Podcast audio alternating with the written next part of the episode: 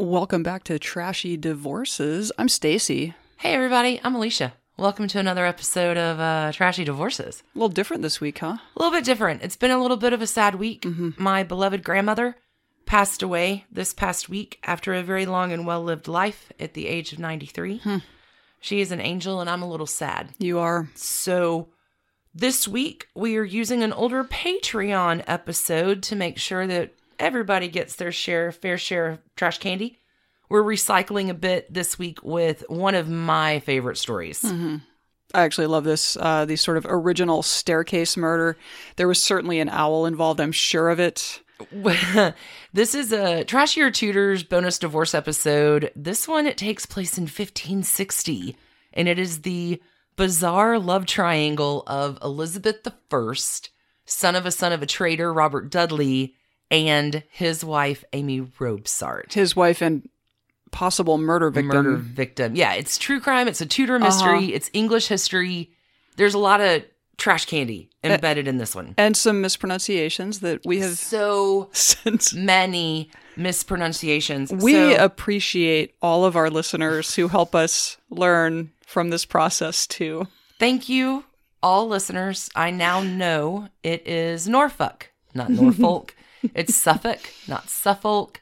One of the delights of Patreon is Alicia's journey with proper pronunciations of English and French words over time. It really has been quite the journey.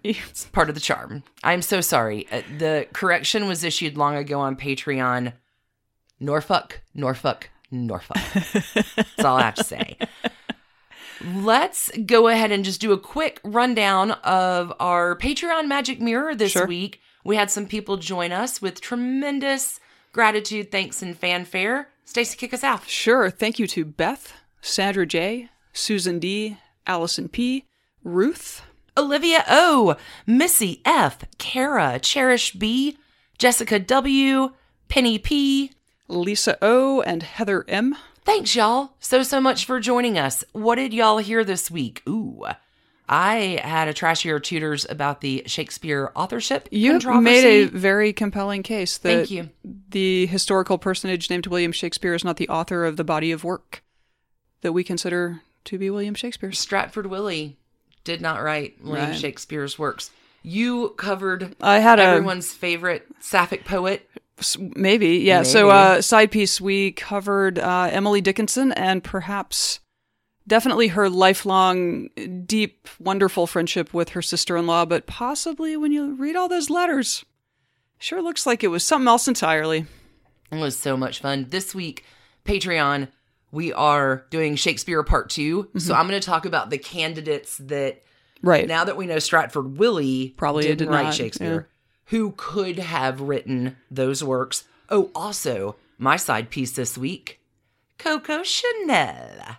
I'm very excited about that. Very So, cool. Very That's cool. what's happening on Patreon. One more thing before we kick off the show. Y'all, who wants to give the gift Right. of trash candy this Christmas? so much trash candy. Obviously, we have a live show coming up on December 29th here in Atlanta at Vinkman's. Get your tickets now. V E N K M A N S dot com. And the ticket link will be in the show notes. It will be in the show notes. It is on our website at trashydivorces.com. Also, we have merchandise if you should like to give the gift of a Trashy Divorces t shirt Or hoodie. phone case or, Or hoodie or sure, whatever. pillow. Give a gift pillow. of trash candy. Sure, check out uh, our website has links to everything. So feel free to uh, drop on by trashydivorces.com. And click on the merch link. Mm-hmm. All right. Now, are you ready for the original staircase murder? I'm gonna go get my tinfoil owl hat. Let's do this. Yep. Go, go, go. Hey, patrons. Hey, y'all. Thank you, thank you, thank you for the outpouring of love and kindness and sweetness and tenderness that all of y'all have sent since the passing of my sweet, sweet grandma. You don't know how much it means to me. Thank you, thank you, thank you. We really do have the best We really do have the best. Um, group of people in the world. And as a couple of you have have asked, I am trying to take care of Alicia, who is not really great to like she doesn't like being taken care of, so it's always these are always complicated situations. I'm trying. Oh, I know, Been a I know. little easier the last two days, I think, for you. Alicia with the flu is fun too. That's uh I just wanted to just a quick just a quick note, y'all. Thank you, thank you, thank you so much. We are kind of sorry for having to reuse a Patreon episode for the Sunday live feed. I just I didn't have a new up in me this week. So apologies to those who are like, "Hey, I've already heard this." You'll hear an, a, a more edited version today, but we're coming back for you with more hot trash candy next week. We'll Yeah. resume normal programming. yeah, no, we have a cool one scheduled. And Patreon episodes this week are going to be mm-hmm. just like normal. So thank you, everybody. Again, you don't know how much I have felt all of your heartfelt um, love and prayers and wishes, and y'all are the very best. you guys are the very best. Thank you. Keep it trashy and tender. Yes. Thanks, y'all. That's right. Thanks. Bye. Bye.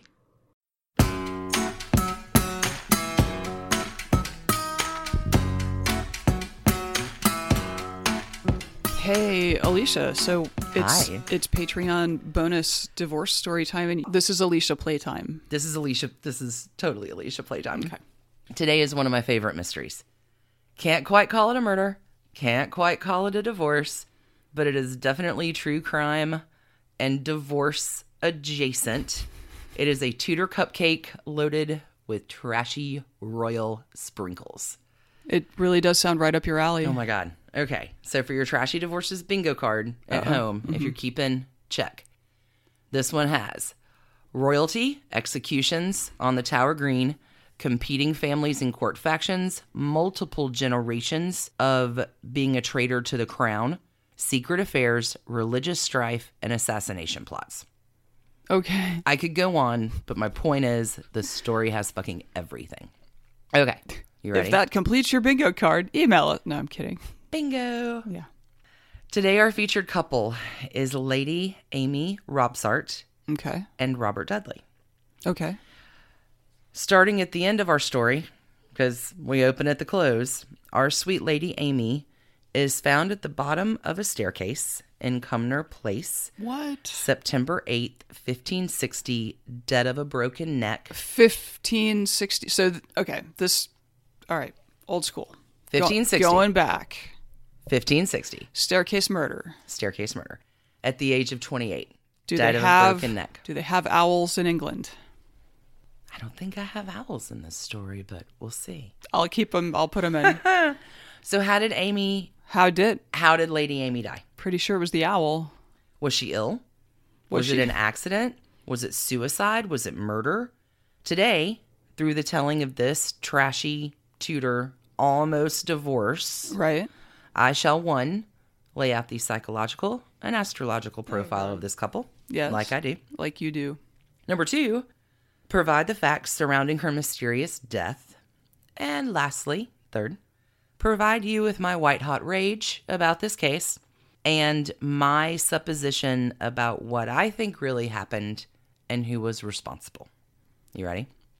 I am. Well, I am because you have certainly talked about these two people a whole lot since I've known you. So let's hear the whole thing once and for all. Let's get it all out there. So I can just turn this on when I want you to hear it again. The and it's all original. Yep. If you're gonna, yeah, the original staircase murder. Let's do it. Okay. do it. The year is 1532 when our fair lovers, at least the first set of them, are born. Henry VIII is on the throne in 1532, preparing for his trip to meet the King of France in Calais and present Anne Boleyn to him as his future queen. Keep in mind, KOA, Catherine of Aragon, still languishing in cold foot wet castle land. He's already married, but it doesn't matter. This is 1532. In this year, a girl and a boy are born. Our girl is Amy Robsart, daughter of a wealthy landowner, Okay. but not really very high in social station. Okay. They have some land.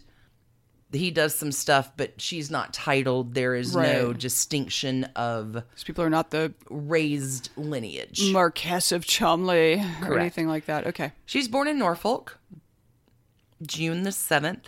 She is a Gemini. Our boy Robert, born just a few weeks later, June 24th, he is a Cancer.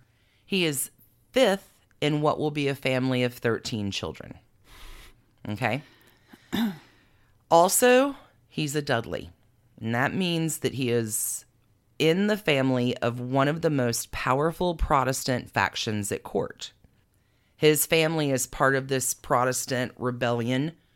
Robert's dad, John Dudley, and because they're going to be a So, lot so the, of these are this is a fancy family, unlike hers. Hers is correct, they hers are is okay, but his is a big deal. Okay, They're a big deal. Cycling around, you're going to find out why. Okay, so Robert's dad is John Dudley, but because there's a lot of fucking names in this, we're just going to call him Daddy Dudley from now on. sure. Okay. So, Daddy Dudley in 1533 is a definite ally to Anne, to Protestantism, to all the nutty shit that Henry VIII is doing. And it's not yet really the time for him to interfere in court stuff. He is mostly on a campaign outside of the country, Daddy Dudley, during Anne's downfall. But here, and he's kind of staying undercover now because the thing you have to know about Daddy Dudley is he is working to retain grace and favor after the execution of his father as a traitor in the first year of the reign of Henry VIII. So the only thing Granddad Dudley really did wrong was amass a crap ton of wealth and power. Which is frequently how you run afoul of. and Henry wasn't down for that plan at all. Mm-hmm. Granddad Dudley was a threat. He needed to be eliminated, executed on the Tower Green, August of 1510. Yikes! Just yikes. Oh well, God. you know we're bringing this kind of Yeah, we got a body count in this one. Yeah, okay. yeah.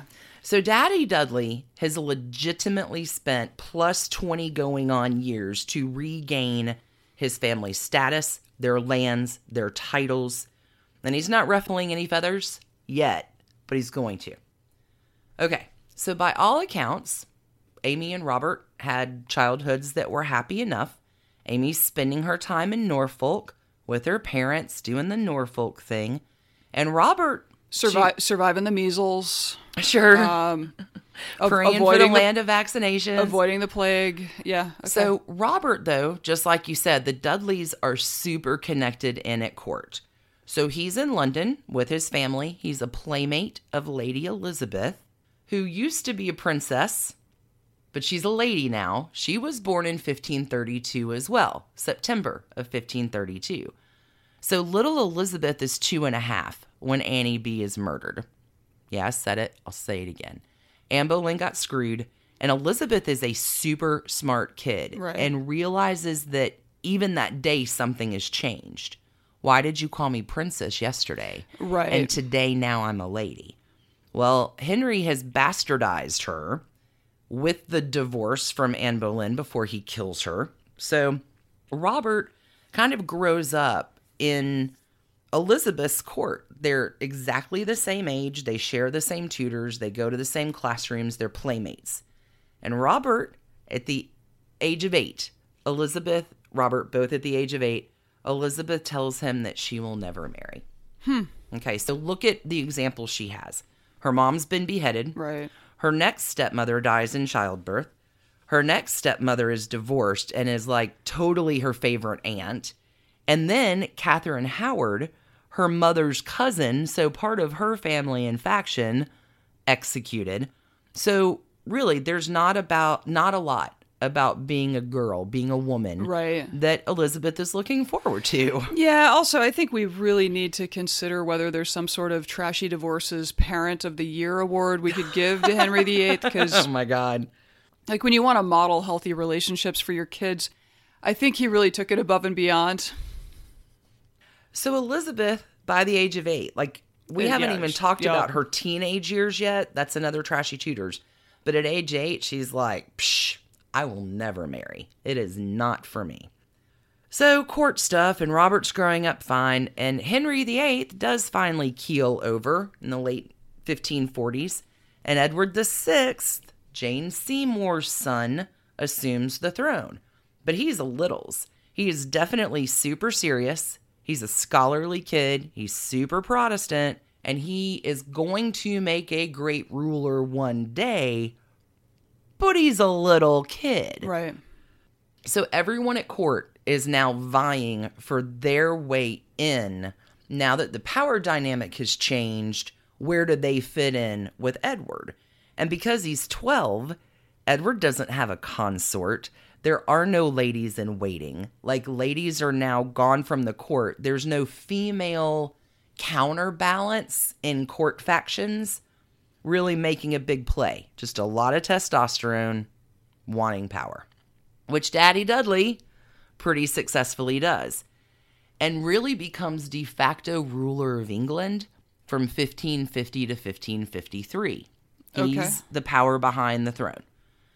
In 1550, life is great, and the Dudleys are a little bit more redeemed, right? He's had 20 more years. He's Yeah. the power behind the hand of the king. Yeah. It's great. And uh, the stink of Granddad Dudley's traitor has almost Fa- worn off, Yeah. fading, and like time passes. As it as Mm-hmm. it does.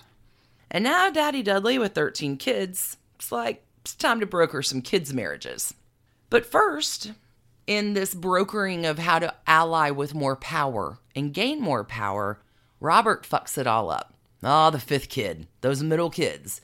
Robert has fallen in love with non titled, not important, lovely little fair Amy Ropesart. Loves her.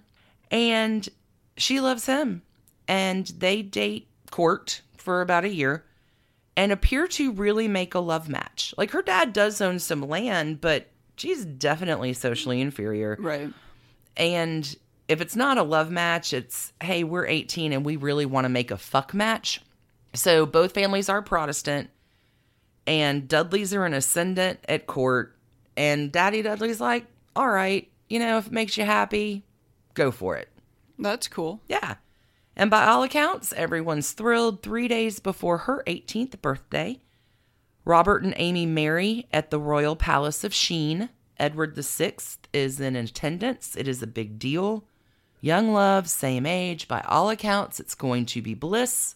The wedding contract that was signed in May of 1550 specified that Amy would inherit her father's estate only after both of her parents die. So her mother would be cared for if her mother survived. Correct. Her Okay. mom, because England's got a bunch of fucked up rules about what women can and can't do mm-hmm. depending on their classification. Right. But the will states that both parents, both of her parents, have to die for Amy to inherit anything. But she's going to inherit something. Like Robert has a title, she has land. It's cool. William Cecil, you're going to hear a lot more about in a minute, comments that it is a carnal marriage.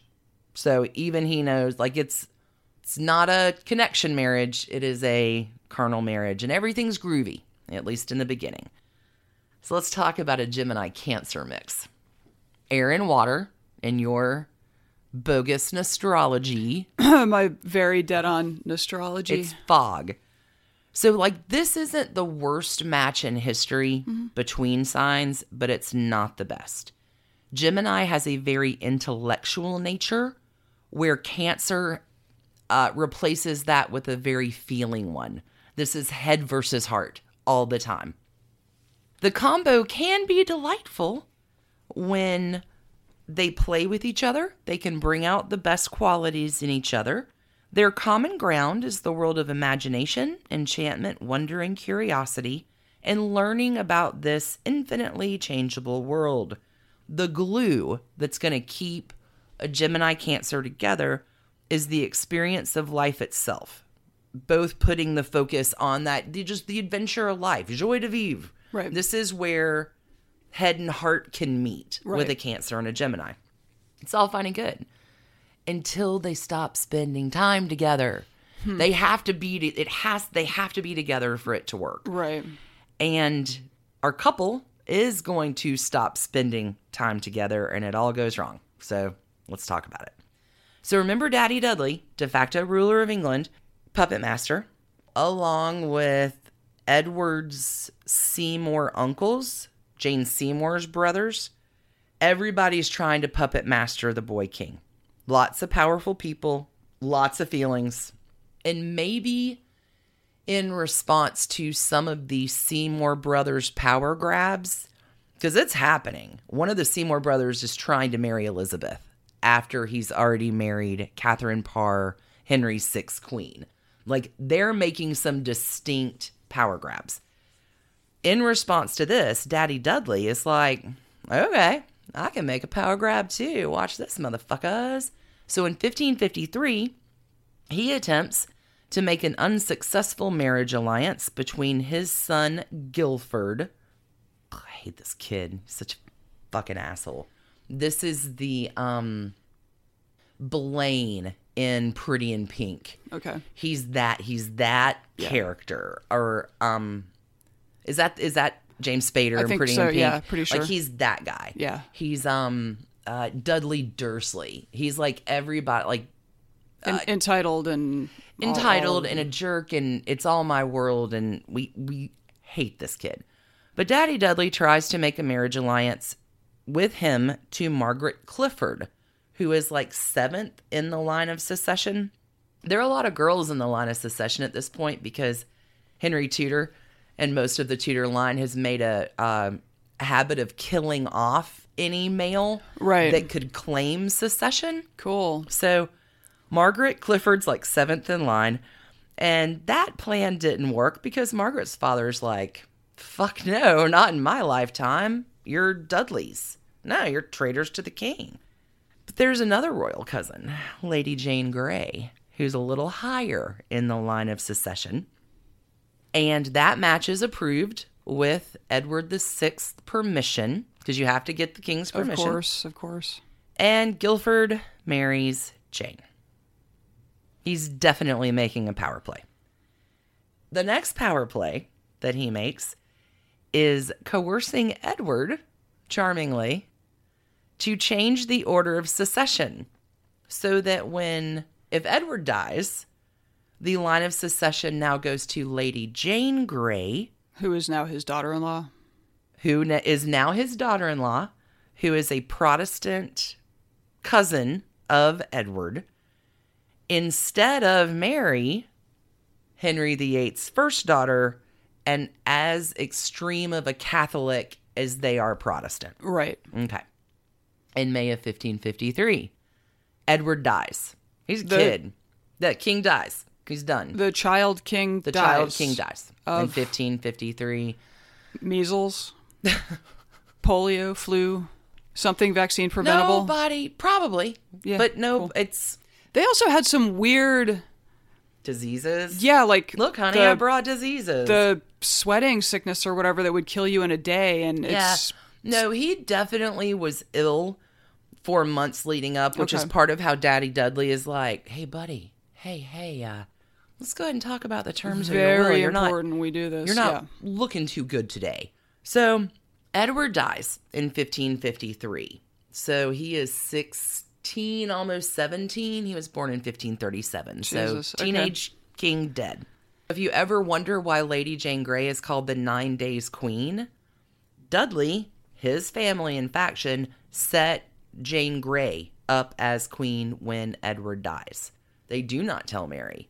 Mary has people at court, so she knows. So she is right now collecting a fucking army. She goes on to be Bloody Mary. Is that right? That is correct.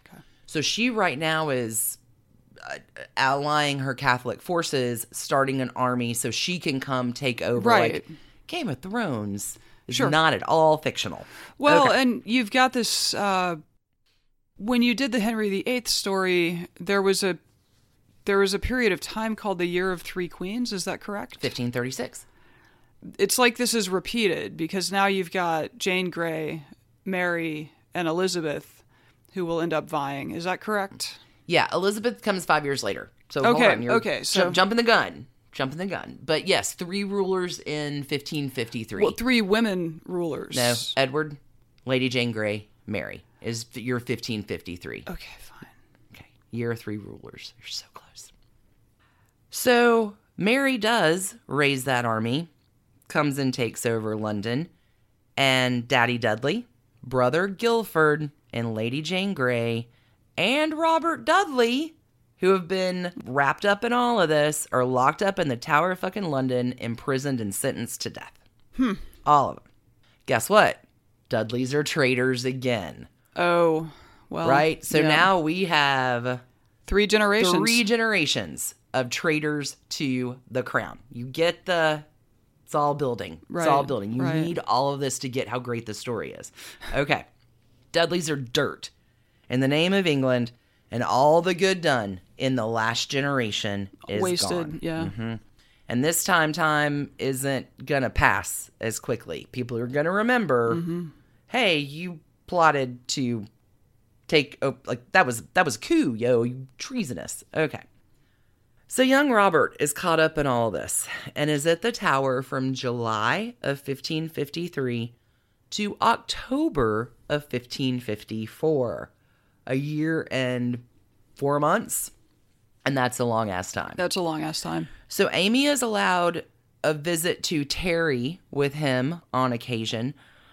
There's also, at this time, because the Dudleys aren't the only one in court factions, there's also another famous prisoner the Tower of London at this time, Princess Elizabeth. Sorry, Lady Elizabeth. Elizabeth, Mary's baby sister, daughter of Anne Boleyn, has been locked up by Mary as well in the fucking tower for a whole other conspiracy. But needless to say, she is in the pokey. She's been accused with treason as well. And Elizabeth is praying that she doesn't get beheaded with the rest of them. I digress. So, Dad, Guilford, Jane all axed. And Robert gets a reprieve. Amy's family, her influence, her love for him, she makes all sorts of appeals. And with family connections, Robert actually gets the fuck out of this Okay. and manages not to be beheaded. So, Cool. Great. And when Robert gets out, Amy's family really supports them. Amy's dad passes away in 1554. Amy's mom passes away in 1557. So very sad. But hey, now we've got land. We've inherited a we've inherited a lot of land wealth. So Robert, things aren't looking too bad, right? His family's a traitor again, Right. and that's cool. And it's the reign of Mary the First, and he's still Protestant, but he and Amy are gonna be okay. They're looking forward to building a future together. Right. Things have like, we're gonna win this, baby. We're gonna do this We're Gonna survive this, baby. right? They're looking to live their own ver- own version of uh, Spanish pipe dream. Going in the country, build them a home, plant Sure. a garden, eat Sure. some peaches. Everything's gonna be great. Well, Playing house hunters. By now, they've survived all the childhood diseases Fuck, it's that done, right? Like would have wiped them out. So we've made it through the worst of what can ever happen. they're immune to diphtheria. Probably. Hey, Trash Pandas. When you need a brain break from your day, let me recommend the game June's Journey for Android and iPhone. It's a hidden object mystery game where you are solving a murder, uncovering family secrets, and, I don't know, exposing official corruption, all in an extremely stylish 1920s setting. Every scene takes you deeper into the mystery and introduces you to an expansive cast of characters as June Parker explores the questions surrounding her sister's apparent murder suicide at the family's beachfront estate. Add your own elements to the island from lush gardens to gorgeous new buildings. This story has so many twists and turns. Right now, we are on a global journey attempting to rescue June's niece, Virginia, it's a great combo of gameplay, it's a memory puzzle, a design project, an intriguing storyline with genuinely fabulous art. When you want to let your mind wander, relax into this glorious 1920s murder mystery and get lost in the fun. Discover your inner detective when you download June's Journey for free today on iOS and Android. but it's England, and you know, in England, as soon as shit gets stable, you know it's about to go down again. Just go into soap making and save the world, would you? So what goes down? In November of 1558, Mary the First, yay, blessedly fucking dies. Okay. Elizabeth gets the news at Hatfield. This is the Lord's doing and is glorious in our eyes. and is she next up? Elizabeth's no, she's she's Bat- queen. Batter up? Okay. Batter up. Somehow I thought there had been a war of secession that she was involved in. Doesn't is it Mary Queen of Scots that doesn't she have to fight somebody? Yeah. She's going to fight Mary Geese and not necessarily Mary Queen of Scots, but we're getting there. See, it's like you're an AP history all over again. Okay. So November 1558, Elizabeth assumes the throne. This is glorious in our eyes. Elizabeth may be living large, but she has inherited a crap ton of problems. Shit's shitty. England is in the middle of a religious war with Mary's 100% Catholic reign. Lots and lots of burnings at the stake. So Mary executed over 300, 301 maybe, 300 people during her reign. Only five years. I was going to say it was a short reign. By contrast, Henry VIII executed 81 people and he reigned for 40 years and he's supposed to be the tyrant. Right. Okay. Before Mary, right, it was Edward. So we've had a shift from Henry, religious scholar, making up his own religion, to super Protestant with Edward, super Catholic with Mary. Right. Who probably So- felt like she had quite a bit of cleaning up to do uh, among the citizenry to, to Lunatic, reimpose the old time religion. Fucking lunatic. Okay. What we love are theocrats on this show in particular. So that's a big problem. The struggle for how the country is going to manage religion under Elizabeth. Also, England is uh, bankrupt. Oh. Bankrupt as fuck. And looking like 2 a.m. last call at the European country bar with France and Spain eyeing England and shutting the joint down. Right. 2 a.m. last call. Elizabeth not only assumes the throne, but 99 problems. And oh, her entire Star Chamber, Privy Chamber cabinet really want her to get married. And they are Yeah. pushing every gross European bachelor, young, old, gay, doesn't matter, all the choices her way. So, to make an alliance to yeah, like it's a weak country, so they need so take it back. She's got a 100 problems. right. But Elizabeth is going to do the damn thing. She's been waiting her whole life to actually stay alive long enough to be queen. She is determined to win the Game of Thrones, and she does. She does. Annie B's faction, right, has kept Elizabeth alive, safe, protected for her to make it to this point, and her whole faction's like, hell yeah, we're doing this. Okay. Elizabeth is a lot like her mom. She is so smart, it is fucking scary. She's lovely. She speaks six languages. She is scholarly AF. Roger Ascham, who's like the premier scholar in England at that time, is like, I I can't teach her. Like she's she's brilliant. Like she is just she is legitimately phenomenal, phenomenal woman. Okay.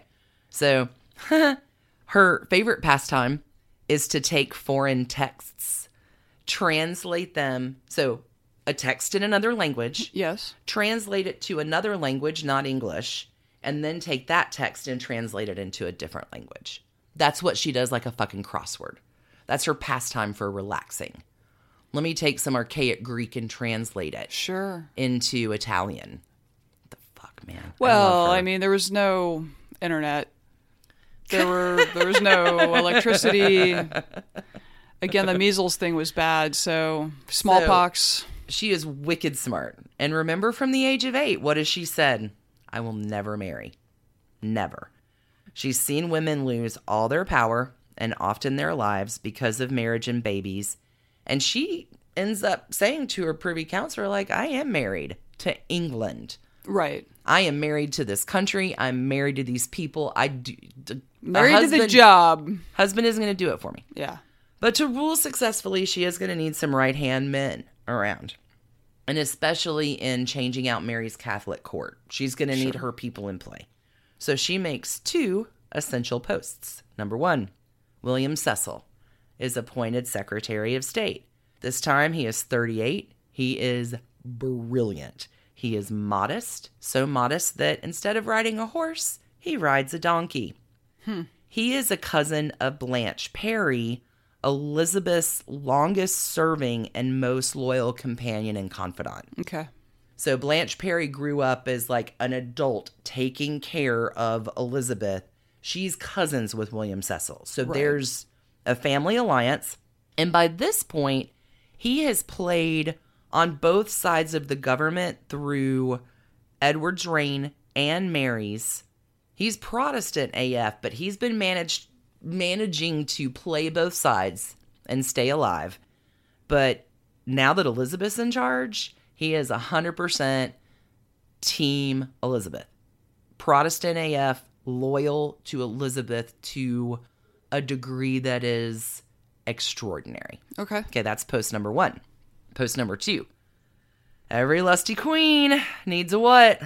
Pony boy. You said it. Thought you were going to say Chancellor of the Exchequer because that's no, an important post. You gotta have a pony boy. Gotta have your pony boy. And welcome Robert Dudley, Pony master boy. of the horse, taking care of Elizabeth's safety, her desires, and her pleasures. Like he's master of the horse, so anything that horses have to do with pageants, parades, hunting, riding, Mm-hmm. uh, what he is in charge of fucking fun. Okay. Remember, the two have been constant friends since Right. childhood. They were both in the tower. Like, they're kind of BFFs. yeah. yeah. It's a good gig, but the whole court is kind of pissed about it.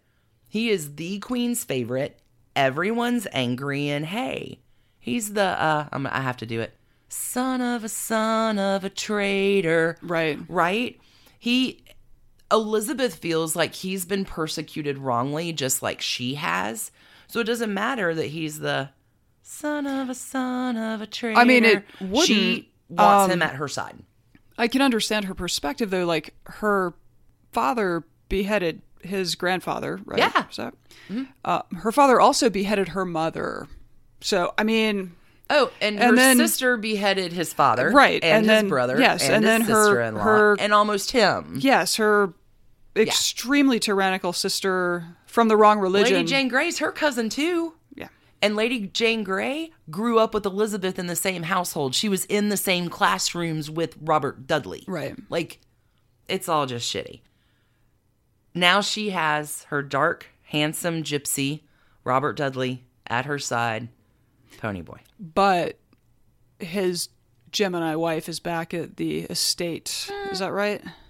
Yeah, so to talk about that. Okay. So it turns out Elizabeth and Robert Dudley are spending a lot of time together.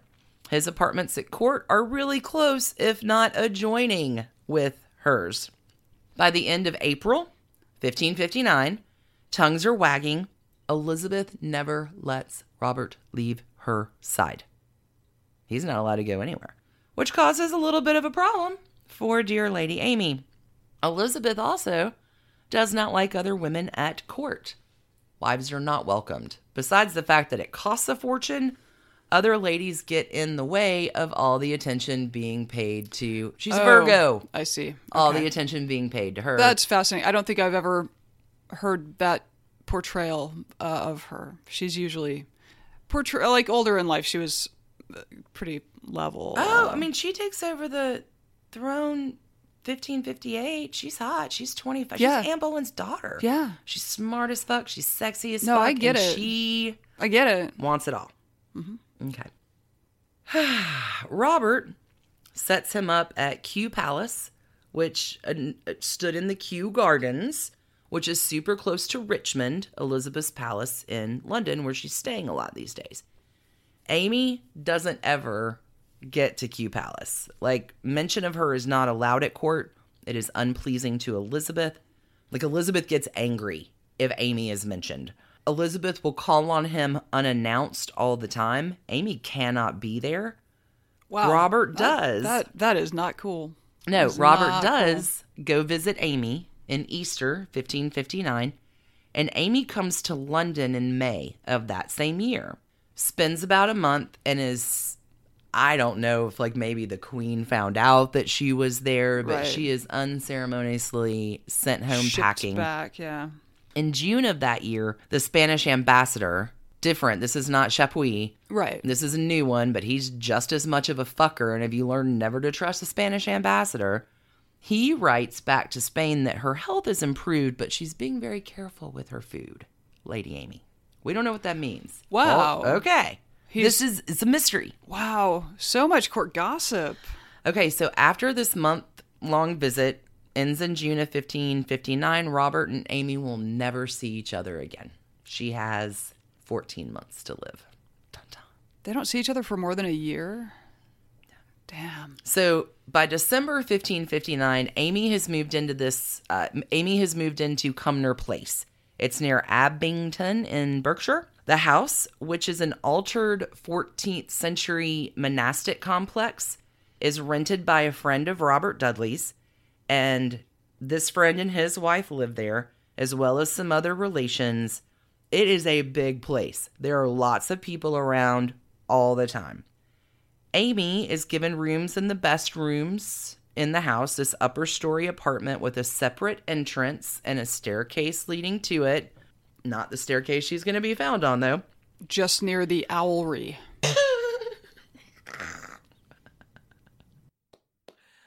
Ah, her rooms are also because it's a four walled, so there's four walls and a courtyard inside, but all the rooms are kind of built. So everything in those four walls is connected to everything else. Okay. Amy also has an internal staircase that gets her into the rest of the home. Through this period, Cumnor Place is the last place she'll live, but Amy's been moving around a lot. And here's the thing like, Robert is always sending gifts to her as she's traveling around and staying with friends silks, threads, venison, spices. Like, she is never in want of material things. Her needs are provided for. She's just never allowed to see her husband. Her material needs are provided for, her emotional needs right. nowhere close. So, never had any kids. No evidence that she actually was ever pregnant. As a wife of a Pony boy. tied as, as well as a wife of Pony Boy, she is as a wife of this time. She is looking after the business of his lands and farms. So this is December 1559, and the next eight months she's going to hear a lot about Elizabeth and uh, her husband. We don't know how that affected her, but it can't have not gotten to her Right. with as connected as everything is. So let me tell you a little bit about Cumnor Place. It's a small medieval house, gray stone. Part of it was a religious foundation. It was a summer retreat for abbots. Occasionally, it served as a sanatorium for monks. It is a rambling quadrangular building around a courtyard. There is an upper floor. The home is in a very good state of repair. It is very well taken care of. There are a lot of crumbling crap places that are sitting around England. This isn't one of them. This is a functioning, well functioning home. Amy is there with a couple of servants and her personal maid, Mrs. Pergo. Amy also has a companion, the widowed sister of William Hyde. Her name is Mrs. Odingsells. Mrs. Odingsells was Amy's former host at Denchworth, somebody, some other place that she stayed in her travel around. What I'm trying to tell you is this place has all kinds of people fucking living in it, like four or five separate families. There are lots of apartments, lots of rooms that are all separated, but all connected as well. Okay. Okay. Scene set there. At the end of 1559, Elizabeth is staying next door to Pony Boy, but still like making pretense of courting international suitors. She's playing the game, dangling hopes of success, but never actually compromising her freedom. William Cecil is like, Will you just pick one for Christ's sakes? If not this dude, how about these other dudes? There's actually like a 30 plus page list listing all the options that Cecil has found for her. So every nobleman in Europe, basically. Every nobleman in your everyone is on that list except for Pony Boy. Well, Right? He's married. there's well, and there's no alliance to be had. Pony Boy is not. It, that would not be a political union. I mean, But Cecil is flinging every option he can her way because in no way at all is fucking Robert Dudley fit to be king. He is a threat. I see what's going on here. I see the two of you. Not cool. He's the son of a son of a traitor. And Elizabeth, please turn your attention anywhere but him. You are ruining your reputation. What what is wrong with you? And it's not just him. Like this is the entire court is tongues are wagging. Okay. By the beginning of 1560, this is a national scandal. In March of 1560, the Spanish ambassador writes back to Spain that Robert has told him that if Robert lived another year, he would be in a very different position. The Spanish ambassador has also written that Robert is thinking of divorcing his wife. So the Spanish ambassador last year was maybe she's sick, she's careful with her food. Like there's all kinds of speculation. Rumors are spreading that he is poisoning his wife and Elizabeth poisoning his wife. Maybe she's ill. Maybe she has breast cancer. Maybe he's really trying to get an annulment on the lack of no kids. Like every rumor around is spreading. And Elizabeth is still playing like hold the suitors at bay long enough for Amy to come to whatever conclusion Amy's going to come to. Nobility and the court is holding it against Robert that she's not marrying, and there end up in the spring of this year being all kinds of fucking assassination plots. All unsuccessful, but he like every day he is okay, who's gonna try to kill me today? Oh, th- against Pony Robert. Boy. Yeah, Okay. against Pony Boy. Wow. Court's pissed. Yeah. Court's freaking out. They're ready to stage a coup. But again, all on some level, they're kind of reassuring themselves. Like, Robert's married. He has a pretty wife. They're, you know, but they're rumors. Amy's sick. Robert's waiting for her to die. Rumors and poison. Robert's not allowed to see her. He's not allowed to leave. Anyway. Right? All right. So, rumor, poison, illness, maybe an annulment, all the rumors are being spread. And Cecil is like, Elizabeth, your reputation is in danger. Could you just please pick any dude from anywhere and stop this scandal? Elizabeth, not interested. And she begins in earnest to start shelving her international suitors that are there that she's playing the game with away, winter and spring of 1560. Elizabeth also makes the decision to send away William Cecil. Cecil sent to work out a compromise with Mary of Guise that recognizes Elizabeth as England's legitimate queen. Cecil pretty much averts a war with Scotland, gets Elizabeth exactly what she sent him to do, but he's gone for a few months. And he thinks, woo, you're really going to be happy about the, yeah, Yeah. 100%. But he's getting icy letters from her in the meantime. Like, you could have done more. Why didn't you get Calais back? Where are my reparations? And he's like, I went on this mis- mission that you didn't think would ever be successful, and I've made it a success, and you're admonishing me? Like, fuck? Okay. But having achieved this coup, Elizabeth, recognized queen, everything's going great. She spends the summer of 1560 in Pleasureland with a capital P, abandons all of her actual duties, and just hangs out with Ponyboy all day. It's a great summer for her.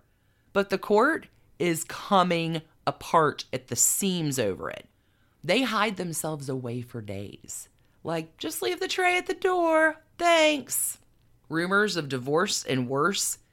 And by July, old Cecil gets back to England and is like, uh, what the fuck? Elizabeth is being super chilly to him and has allowed Robert permission to cozy up to Cecil's main rival at court. You don't do that without Elizabeth's permission, and Elizabeth has given that. Okay. Cecil also senses that re- the relationship between Elizabeth and Robert has undergone a fundamental change. Something changed while I was gone. Elizabeth has no gratitude to him, and now she tells him, hey, you're going to have to go ahead and fund that whole peacekeeping England saving thing mission that I sent you on, because I'm not going to reimburse you for your expenses for that. That's a bad boss right there. When uh, Cecil needs to talk to her and goes to her rooms, her ladies in waiting are like, sorry, Cecil, she's out riding with Ponyboy. She is unavailable, locked in with Ponyboy. Oh, here's what's fun. One night, the torch bearer, so the guy who holds the torch on your boat going up and down the Thames, comes back to the Privy Council, Cecil and all of her advisors, with a report that he was torch bearing as Elizabeth was coming back from a late night visit to Kew Palace, where Robert lives, and is like, ah, isn't he dreamy? He's a man above all others, and I will raise him. Now, what does that mean? Is she gonna give him further honors? Is she gonna restore his Duke title? Is it marriage? But whatever's on is on. This is of grave concern. How far is this thing gone? Elizabeth, again, you are ruining your reputation. Cecil's super depressed. He's ready to resign. He uh, sees that this is the end of his thing. The writing's on the wall. Like, this is how Right. collapsed he is.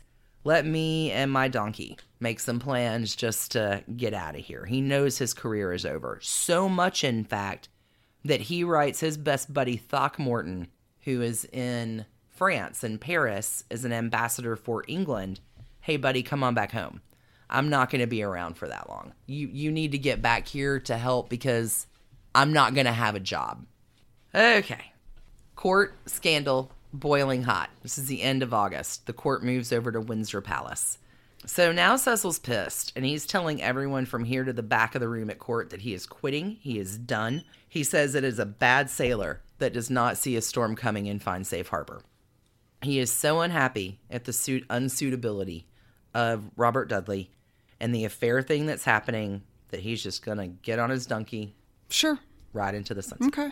Okay. So on September 7th, it's a super big party at court, as the next day is Elizabeth's 28th birthday. Party time, pony boy, let's have a birthday weekend.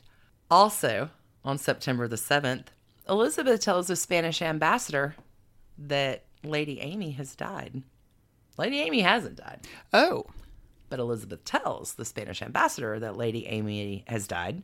And you need to keep it on the DL, dude. And it's a big secret, but she's dead. And have you ever learned not to tell the Spanish ambassador anything? But something does happen. In fact, the next day, Elizabeth's 28th birthday, September 8th, Lady Amy does die. Original staircase murder. Amy Dudley is found lying at the bottom of the staircase inside Cumnor Place under very unusual circumstances. Owl feathers everywhere. Close. would be unusual. Close. No, they're so circumstances are odd as fuck. Amy wakes early that morning and commands her entire staff to leave. Like her staff was angry about it. But she's like, I need you all to get the fuck out of the house today. I need you all to go. There's a fair that's happening in town. Wouldn't everybody like a day off? The staff does not want to leave her. At the inquest, one of her servants says, I judged her to be a woman of very strange mind. Her staff was pissed. But Amy orders everyone to go away. She needs to be alone. So there's some options here suicide. Maybe she knows she does have breast cancer, an illness of the breast, and is about to die anyway. And she's like, nah, let me just go ahead and off myself. Let me do it. Is it an accident? Did she just take a misstep on some stairs and end up with a fall and a broken neck because of a bad tumble? Was she poisoned? It's always a possibility in Tudor England. Or was it murder? Could Robert have done this? Who else would have had a motive to murder his wife? So, throughout the details of how this breaks out and shakes down in the next year, we're going to look at all these scenarios for likelihood and possibility as we talk about what happens. Okay. So Robert is with Elizabeth at Windsor and hears of Amy's death and is instantly freaking out about his reputation. And he writes to his steward Thomas Blount, who's on his way to Cumnor already, like, dude, open an inquest. Elizabeth immediately banishes Robert from court. Oh, interesting. For all deaths in Tudor England, there's always a recorded record. The end of the day, this is going to, her death is going to be found to be accidental, but it was misfiled for years. It took a year for the inquest to get completed. So it was filed in 1561, not 1560. Her inquest records just turned up Can like I- five years ago. Can I ask why um why she banished Ponyboy from court? Because it's a, his wife is dead. But it, was it like he needs to go and attend to his family situation since his wife has passed or or was it more sinister like Your wife is dead and no one knows why. You need to get out of my presence. okay. Okay. So Robert calls it his case and he it is eventually found to be an accident and he's happy about that part, but maybe it should be looked into more because when this record turned up, whatever, it, in the last decade, it actually makes a coroner's report and there are it's this Tudor word called dents, not D E N T S, but D I G and bunches of G's and T's dents. So in the coroner's report, there is a dent in her head that is the width of a quarter of a thumb. And there is also another dent that is the depth of two thumbs. She has open fucking wounds in her head at the bottom of the staircase. She has broken her neck. The jurors are going to say that this is misfortune and nothing more. Her headdress, though, still in that same coroner's report, is noted as undisturbed. Lady Amy is buried at St. Mary's with a lot of pomp and circumstance. The funeral cost to Dudley is about 2,000 pounds. In 2017 dollars, this is the sum of, are you ready? 466,000 pounds. How is that even possible? Half a million fucking pounds on her. He is giving her the, like, he is trying to save his reputation. Yeah, it's an accident, but it's suspicious AF. So let me spend a half a million dollars Sure. on her funeral. Robert does not attend the funeral. It's custom for that point for spouses not to attend. Wow. Mm-hmm. Robert goes back to Kew Palace and mourns for about six months, but really, he's been banished from court. Cecil is telling the Spanish ambassador that Elizabeth and Robert Dudley were certainly in the process of doing her away with poison. She wasn't sick at all. Nicholas Throckmorton, who still is in Paris, is the English ambassador, allies with Cecil, and he's doing his level best to make sure that the gossip is spread around the French court too. Cecil and Throckmorton both know that Robert did not murder Amy, but they're not letting on because this is really good for them. Because Cecil's back. Death of Amy, hey, I've reclaimed all my power. Right. I don't need to spend my country in their retirement, you know, riding my mule. So by October of the following year, after the inquest is done and completed, Robert returns to court and the queen loves him as much as ever. But uh he's thinking like, "Hey, I've paid my uh dues. Let's let's get it on. I've been in mourning for a year. My I'm now a widower. There's nothing stopping us." Right. Elizabeth has changed her tune. She is imperiled by this scandal. She tells him, like, I know something funny happened, man. Cecil's been talking about it. Throckmorton's been talking. Like, something weird happened, and this accidental death thing isn't flying with me. And I know other things that have not been reported. And Elizabeth, smart, careful, is not going to take that risk and returns back to her childhood vow of, I will never marry. Right. And Robert knows, son of a son of a traitor, shit, now his reputation is done. And like he spends every bit of his time wishing it hadn't happened. But think about this. If you're Cecil, it's like Agatha Christie or Gone Girl. The suspicion of you alone is enough to ruin you, mm-hmm. right? It's your family. Of course, this is your family lineage. Of course, you're a dirty, dirty bastard all the rivals at court are now studying the inquest. Everybody's trying to find a way to take Robert down, especially now that he's been back at Oh wait, so is this like the Mueller report, and like Yes. all of his enemies are like, This is it. Yes, Okay. that's exactly it. Interesting. So here's the deal. If she did have breast cancer, it could have made her bones and spine brittle enough that a fall maybe would have caused a broken neck with limited impact. Maybe she did make a desperate decision to stick it to him and take her own life, but suicide in Tudor times is like it's oh yeah, it doesn't have it's not unheard of, but it Sure, uh, so against religion I that it's a rarity. Is it possible as well, since she is living in this compound with plenty of other people, that she may have struck up a friendship with a male that turned? or Lady uh, Odingsel's Lady Companion, but everybody's gone. Okay, so hold. mm, Here's okay, and maybe if she's dying anyway and knows it's coming, maybe she's like, you know what, fuck off, Robert. I'm gonna go ahead and find a way to set my own death up so that you look guilty as fuck. Right, but how does she get those head wounds? It's a good question. Is it owls? Owls. so here's my supposition. And I mean, this is why would you need to clear your household? Why do you send everybody away that day? If maybe you're not having an important visitor come to you. I need it to be secret. You've been you've been told I need to vi- I need to see you You need to clear the house. It's a secret visit. Who would be important enough for her to clear her house? Robert? Sure. Cecil? Or one of his henchmen? Because he had henchmen. So let me tell you, in something else that's been found, God, I get so excited about this. Okay. Something else that's been found because Cumnor Palace was a house in very good repair. A few years after this, there is a grid map, like architecture drawing of the home made. And okay, the fall that she took was six stairs. That's not much. She went around a corner. And so, in this house, because it has been built up over the centuries, the stairwell, if I can, exp- it's audio po- visual podcast, this isn't like 30 straight stairs in a row like Scarlett O'Hara. Right. Stairs are built for you to carry things. And if you do take a fall, you're stopping yourself after six stairs, there's a landing.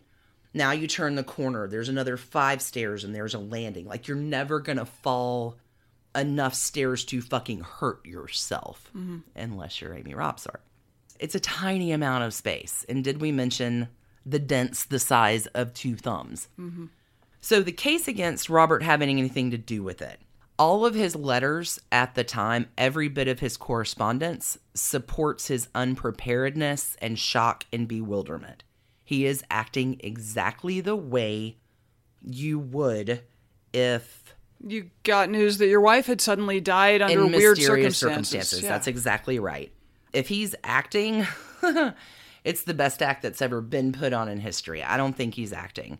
Like court scandal and rumor and gossip, but he is not going to be stupid enough to try to end maybe an annulment. Sure. Maybe she's already dying, but no, I'm not going to fucking kill her. He's not going to be stupid enough to do that when he's barely escaped with his life from the tower all those years ago. Like, ending her is the ruin of him. It lays him out for crucifixion. His reputation is beyond repair. Elizabeth will never be his, although he does try to make a few more attempts. Robert will not marry again until 1578 to Lettice Knollys, who is also a cousin of Elizabeth, and that story is pure trashery and scandal, but coming back around for another trashy Tudors. Okay, so my position, totally and completely, although it will never be proved, is that William Cecil did it.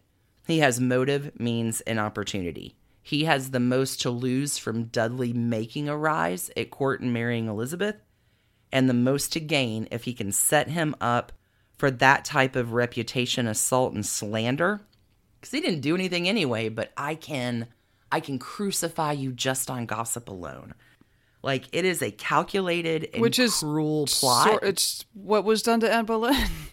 but calculated and cruel sounds exactly like william cecil Well, and me. it and it sound it's very much in keeping with the power plays of the time. I mean, again, that is what Cromwell did to Anne Boleyn and, Yep. and her entire faction at court. that's exactly it so my money is on cecil sure.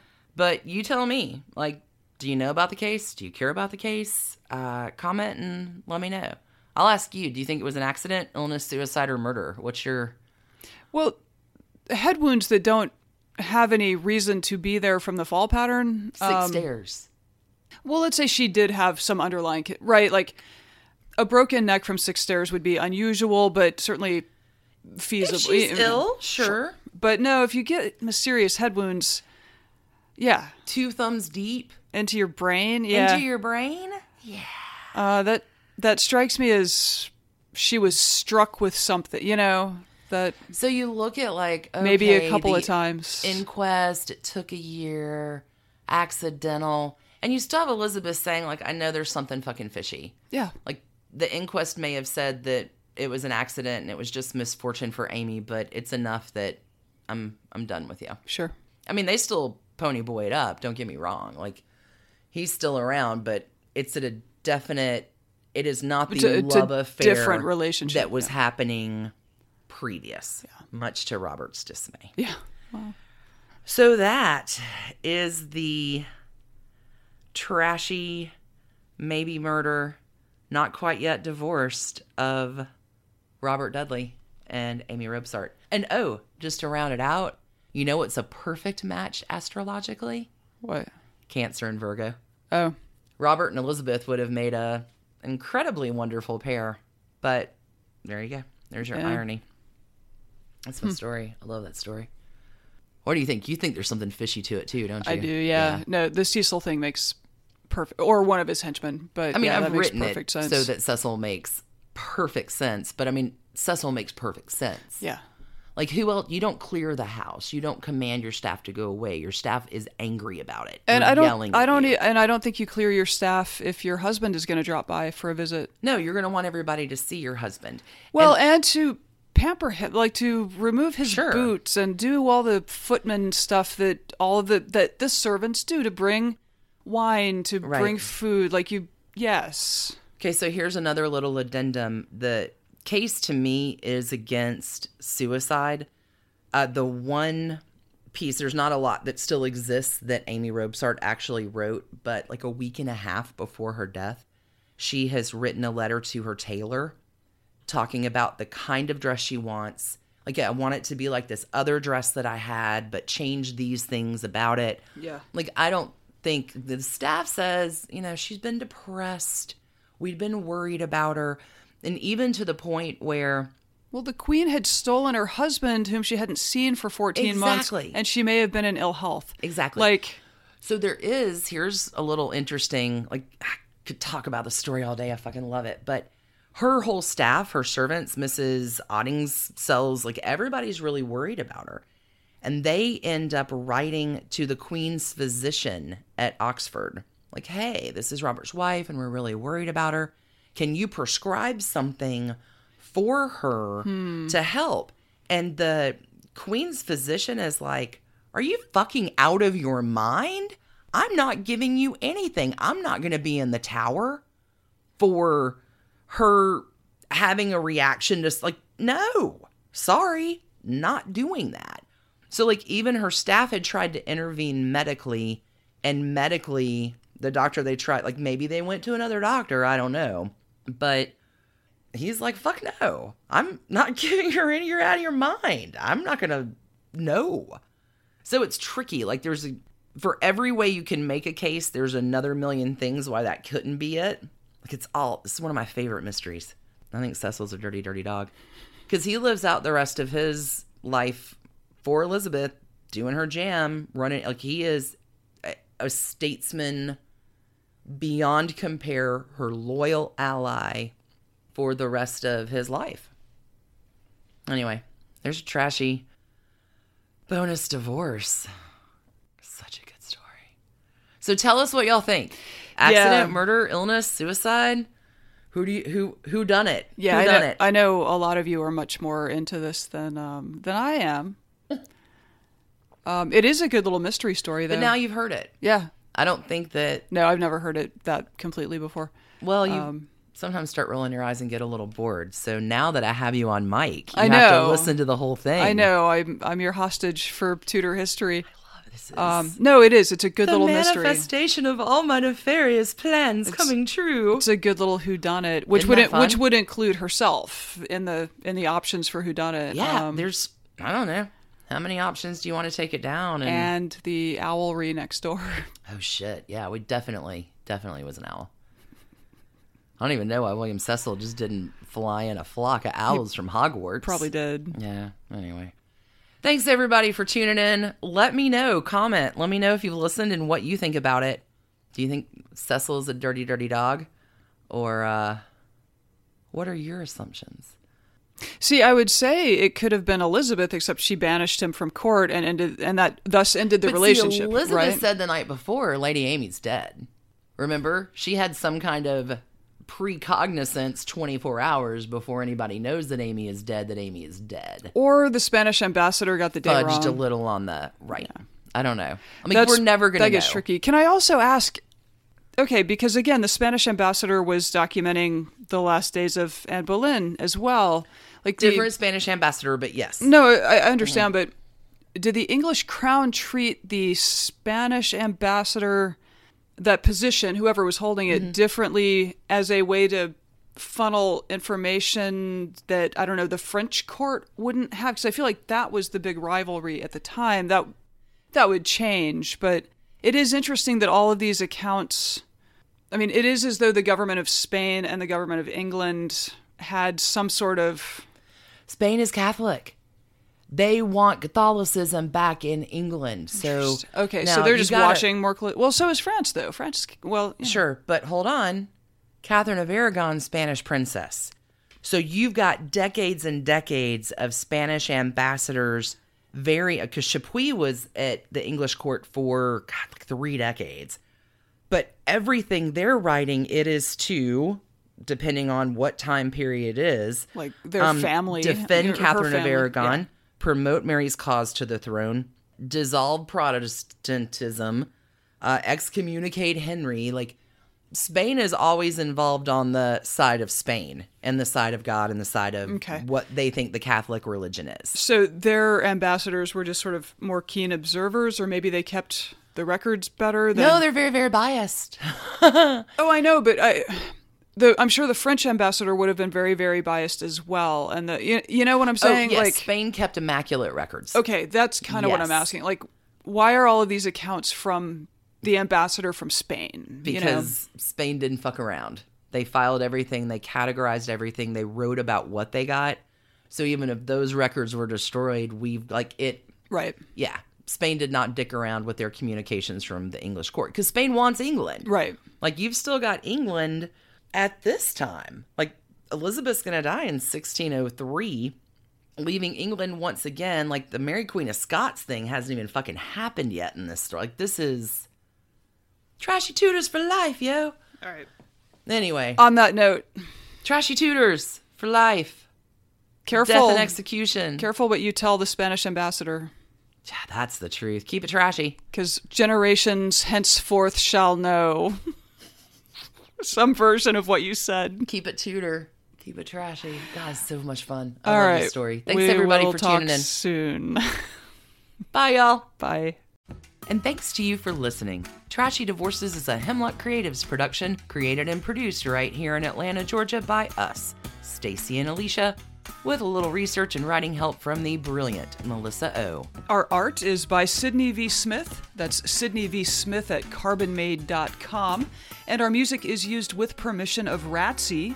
Check her out at Ratsy's store on Instagram. And definitely drop into Ratsy's store anytime you're in Oberlin, Ohio. You can contact us at trashydivorces at gmail.com or find us on the World Wide Web at trashydivorces.com. If you need more trash candy in your life, our Patreon community includes some of the very best humans around and thousands of hours of bonus content at every level of support. Join the fun at patreon.com slash trashydivorces. Interested in some Trashy Divorces swag? Check out our merch shop and Trash Panda Enthusiasm Society at bit.ly slash trashy gear. Want to advertise with us? Reach out to sales at advertisecast.com for more information. And last but not least, come play with us on social media. I keep most of our Trashy Divorces Instagram hopping. Stacy and I share it up over on Facebook, including our Trashy Divorces podcast discussion group.